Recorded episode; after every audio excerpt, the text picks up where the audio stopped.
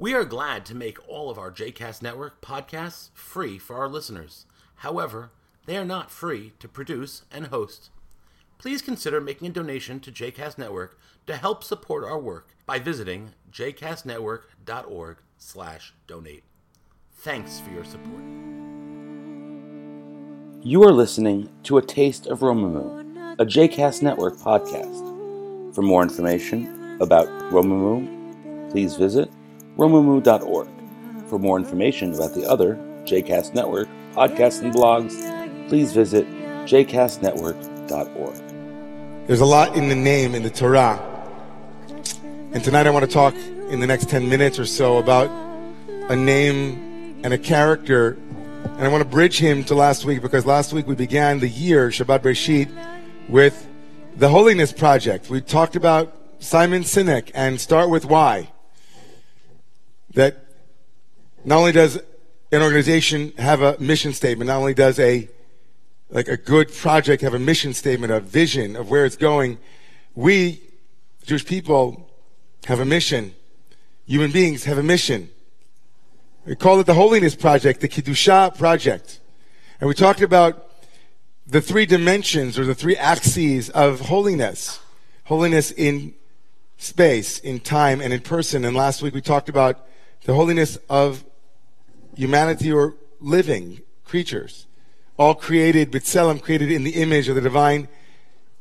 And this week we're talking a little bit about the holiness in space. But again, names matter. And characters in Torah are given names, and often we don't know what the name means or why the name was given. But the Hebrew language is so rich, and even if you don't know Hebrew, go with me here for a minute because I promise you that I'll explain it. We're told that Noach, the name for the character of tomorrow's reading, the name Noach is, we're given the reason for it. The Torah says, This one, whose name is Noach, will be a nechama, will be a comfort to us. Of course, it's problematic because the name Noach and nechama are not exactly the same letters, Nachem, Noach, but it's close. Something about the character is Nechama, is comforting. Comforting at least we're told, for the sadness of the curse of the earth, the sadness. Noah is a comforting character. The only problem, of course, with Noach's name and the word Nachama, as it appears, is not only is the word Nechama, which gives Noach his name, comfort, not only does it mean comfort, but there's only one place in Torah where it doesn't mean that at all, and it's in the Noah story. When God decides in the Noah story, when the character called God decides to destroy the earth, to bring a deluge, to bring the flood, the word used for regret, for remorse is Vayinachem Adonai. And God had remorse. God regretted having done what God did. Having created the world, God regretted the world. And so as Rabbi Jonathan Sacks Chief Rabbi of England points out, we have here a contronym, a word that means its opposite within itself. Nechama means both rest, comfort, and discomfort, and remorse. Noach, whose name means to rest, to have a resting place, is the one who is dislodged from his place of security. Noah, whose name means to be comforted, is the one who at the end of the story is anything but comforted. He loses his connection. He's drunk by the end of the story. Those who don't know it, go read story in the Torah. Noah is an ambivalent character. He represents the thing and its opposite all at once. In fact, it's alluded to, and I talked about this last night, beautifully alluded to in the very flow of the first verse in tomorrow morning's reading, where the Torah will tell us, these are the generations of Noach. Noach was a righteous man. Ele toldot Noach, Noach. And in a Torah that has no punctuation, you could read this. These are the generations of Noach, Noach, of the two Noahs. the one comforted and the one discomforted, and maybe all of us. Because really, aren't we that too? Someone once told me the greatest thing you could ever get in the world is the thing that you most desire, and the greatest disappointment you can ever have in the world is getting the thing you most desire. We are by nature ambivalent. We hold two sides of everything. We have heights and depths. We have the moment we stand in our place, we're moving. When I've arrived, I'm going. When I'm going, I'm arriving. And Noach represents this ambivalence so deeply. And so Noach, the character of rest and discomfort, of unease, of dukkha. Noach, Noach, Noah, Noah. Noah is uniquely positioned in our Torah to lift up the Kiddushah, the sanctity not of person and not of time, but of space. If you follow the Genesis story, we have been now jettisoned from the Garden of Eden, the first holy space. And as God prepares to quote unquote destroy the world, God then creates another Garden of Eden. It's called the Ark. And into that ark, two by two, seven by seven, seven by seven, two by two, Noah is to bring together all of creation into a container, into a sacred, holy space known as a teva, a box, an ark. Noah becomes the character who gets to sanctify holy space again. And into that ark, there's a moment where the ambivalence is clearly spelled out even within the ark and it speaks to me tonight and to many of us here. This sacred space, which is the sustainability, the seed bank of the future world that holds all of those species, all of that possibility, that potency, it saves only a small number of the creatures. Only a small number get out. The whole world is up is being drowned. And this ambivalent character who, according to many of the myths, should have done more. He wasn't so righteous. For 120 years he was building the ark, and how come only his family was on the ark?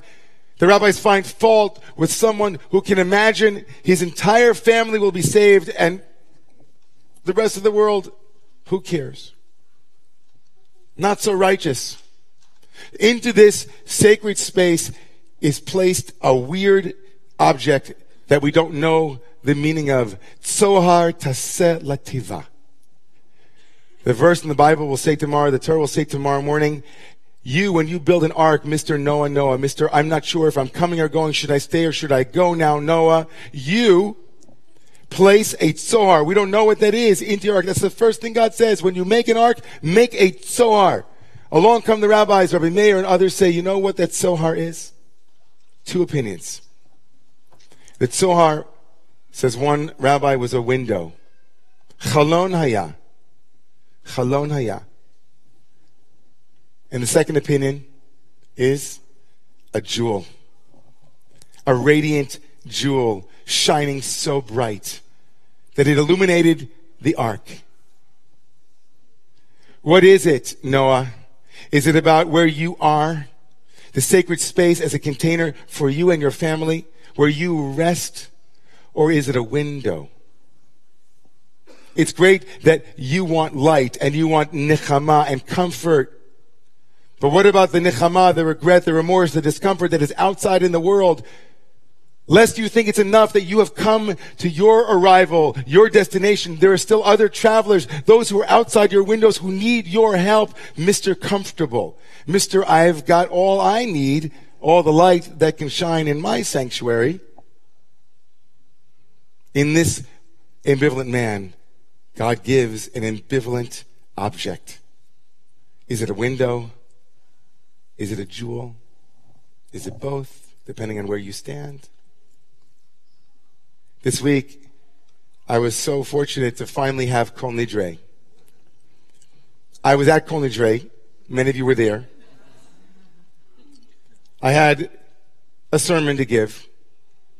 But this week was the week that I got my sermon, the sermon that I needed to hear, and it was from someone I quoted on Kol Nidre night. A remarkable human being named Bryan Stevenson, who wrote a book called Just Mercy, who is a law professor at NYU and who works on behalf of the poor, the destitute, the marginalized, people of color, people who are immigrants, people who are children, people who have no one to speak for them. Brian argues cases before the Supreme Court to end mass incarceration. And he told us his stories and inspired us, and I felt this is Kol Nidre. And the thing he said that touched me the most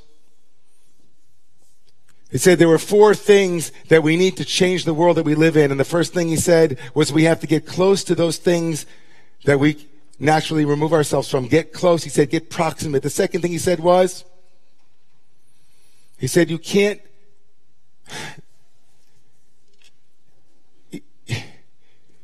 get close.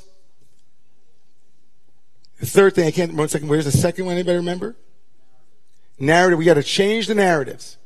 Change our narratives, he said. We have narratives in our country, in our world, in our communities, in our cultures that we don't confront narratives that run amok like viruses, narratives of white supremacy, narratives, you name the narrative, it is not challenged. So that's the biggest thing that we can do is challenge narratives that are limiting, that are racially charged, that are anti-Semitic, that are bigoted, that are prejudiced. And the third thing he said was don't ever give up hope because if you give up hope, you're lost. You either have hope or you're hopeless. And the last one said, get uncomfortable. To be willing to be uncomfortable. So which one is it, Noah? Are you comfort man or discomfort man? Is it a window? Is it a jewel? The purpose of sacred space, like the purpose of sacred human, is to say that there is a place that is safe, a place that is not an insulation, but an opportunity. A place that gives us a window into the world outside and an avenue towards it in order to make it a better place, like the Garden of Eden, but not to shut us in, not to pull back, not to become those who retreat from the world in order to save it, but those who are engaged in the world in order to lift it. No, I didn't get that. The rabbis didn't like that. Sacred space. So whether it's Israel or the Upper West Side, whether it's you name it, where there is sacred space, you ask yourself, I ask myself a question. Is this space a window and a jewel? Is it illuminate? Is it an opportunity? Is it inclusive? Are people safe? Are people seen? That is the definition of sacred. That is the Garden of Eden. And you can be living in the garden and you're holed up in your little community and the rest of the world is drowning and you're comfortable. Sacred space demands that we live a life comfortable and discomforting. Living with the window, living with the jewel. It's apropos, of course, in, in, my world, I think this way, that it wasn't long ago in this past summer where I stood here from the Bima on Shabbat Nachamu, on a Shabbat of comforting, and I said, and told this amazing, beautiful, remarkable community. Many of you are here for the first time tonight, but for those who have been here for a year, two, five, nine, ten, twelve years, you know that we have been far from comfortable in our search for our own sacred space. Our own journey towards having sacred space that we could say is a window into the world where we are on the inside feeding one another in order to go out and feed more and invite more in. We have been on that journey together. We have been Noach and Noach, hand in hand. Ten years ago, we moved from across the street from the southeast corner of 105th Street to the northeast corner. We moved on up at the invitation of our amazing friend and community, Alistair Drummond from West End Presbyterian Church. We have been not only guests in your home, but we have been partners. We have been together walking step in step every step of the way. And we, we've always wondered, you know, where might we find a sacred space of our own? And so on Shabbat Nachamu and the Shabbat of Comforting, I told this community that we had, in fact, located an amazing space. A space that remarkably is not very far from that front door. In fact, it's the very same space that we left 10 years ago, 30 feet south from that corner on the south corner. I reached out to the community and I said, we have a long way to go. It's a very big lift. There's a lot of money between us and the finish line, but someone had generously stepped forward and given us a chance to, for the first time in Romemu's history, have our own space. And so tonight, God bless you as we we speak of windows and we speak of doors and spaces. I hold in my hand the keys.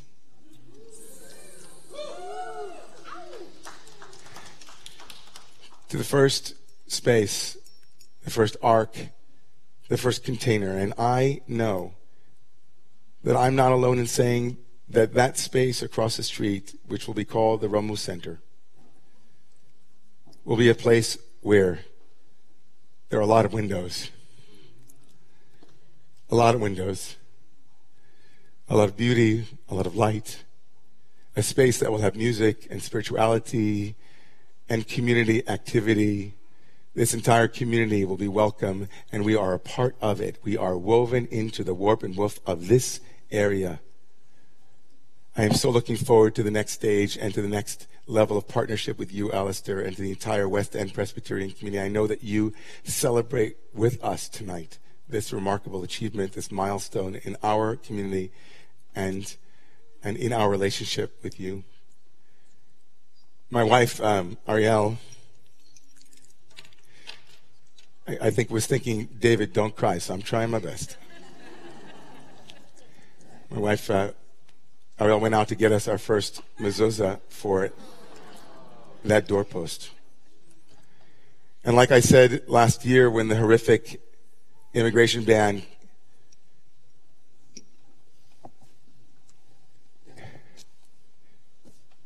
was decreed. We are not a people of the book, we are a people of the door. Our liberation happened through the womb of a doorway. And forever on those doorposts, we, the Jewish people, remind ourselves that birth is tough. And like my friend Valerie Kaur says, from tomb to womb, we are not in the darkness of death, but in the darkness of the womb. We are being born as a community, as a people, as a nation. And so she got this, this birth symbol, this affixing of freedom to the doorpost to say, all are safe in that sanctuary, all are safe in this sanctuary. We will be a light and we will be a window. So, sacred space. May the source of life bless all of those who seek to create sacred space, space for the Holy One and her presence. May the Holy One bless this community that as we move into this next stage of having our own space with our own keys, that we don't lock the door on all that is surrounding us, calling us, beckoning us, that all that needs to be served and all that we are called to serve. May the Holy One a blessing. Amen. Amen. And this entire community. And uh, let us say, Amen.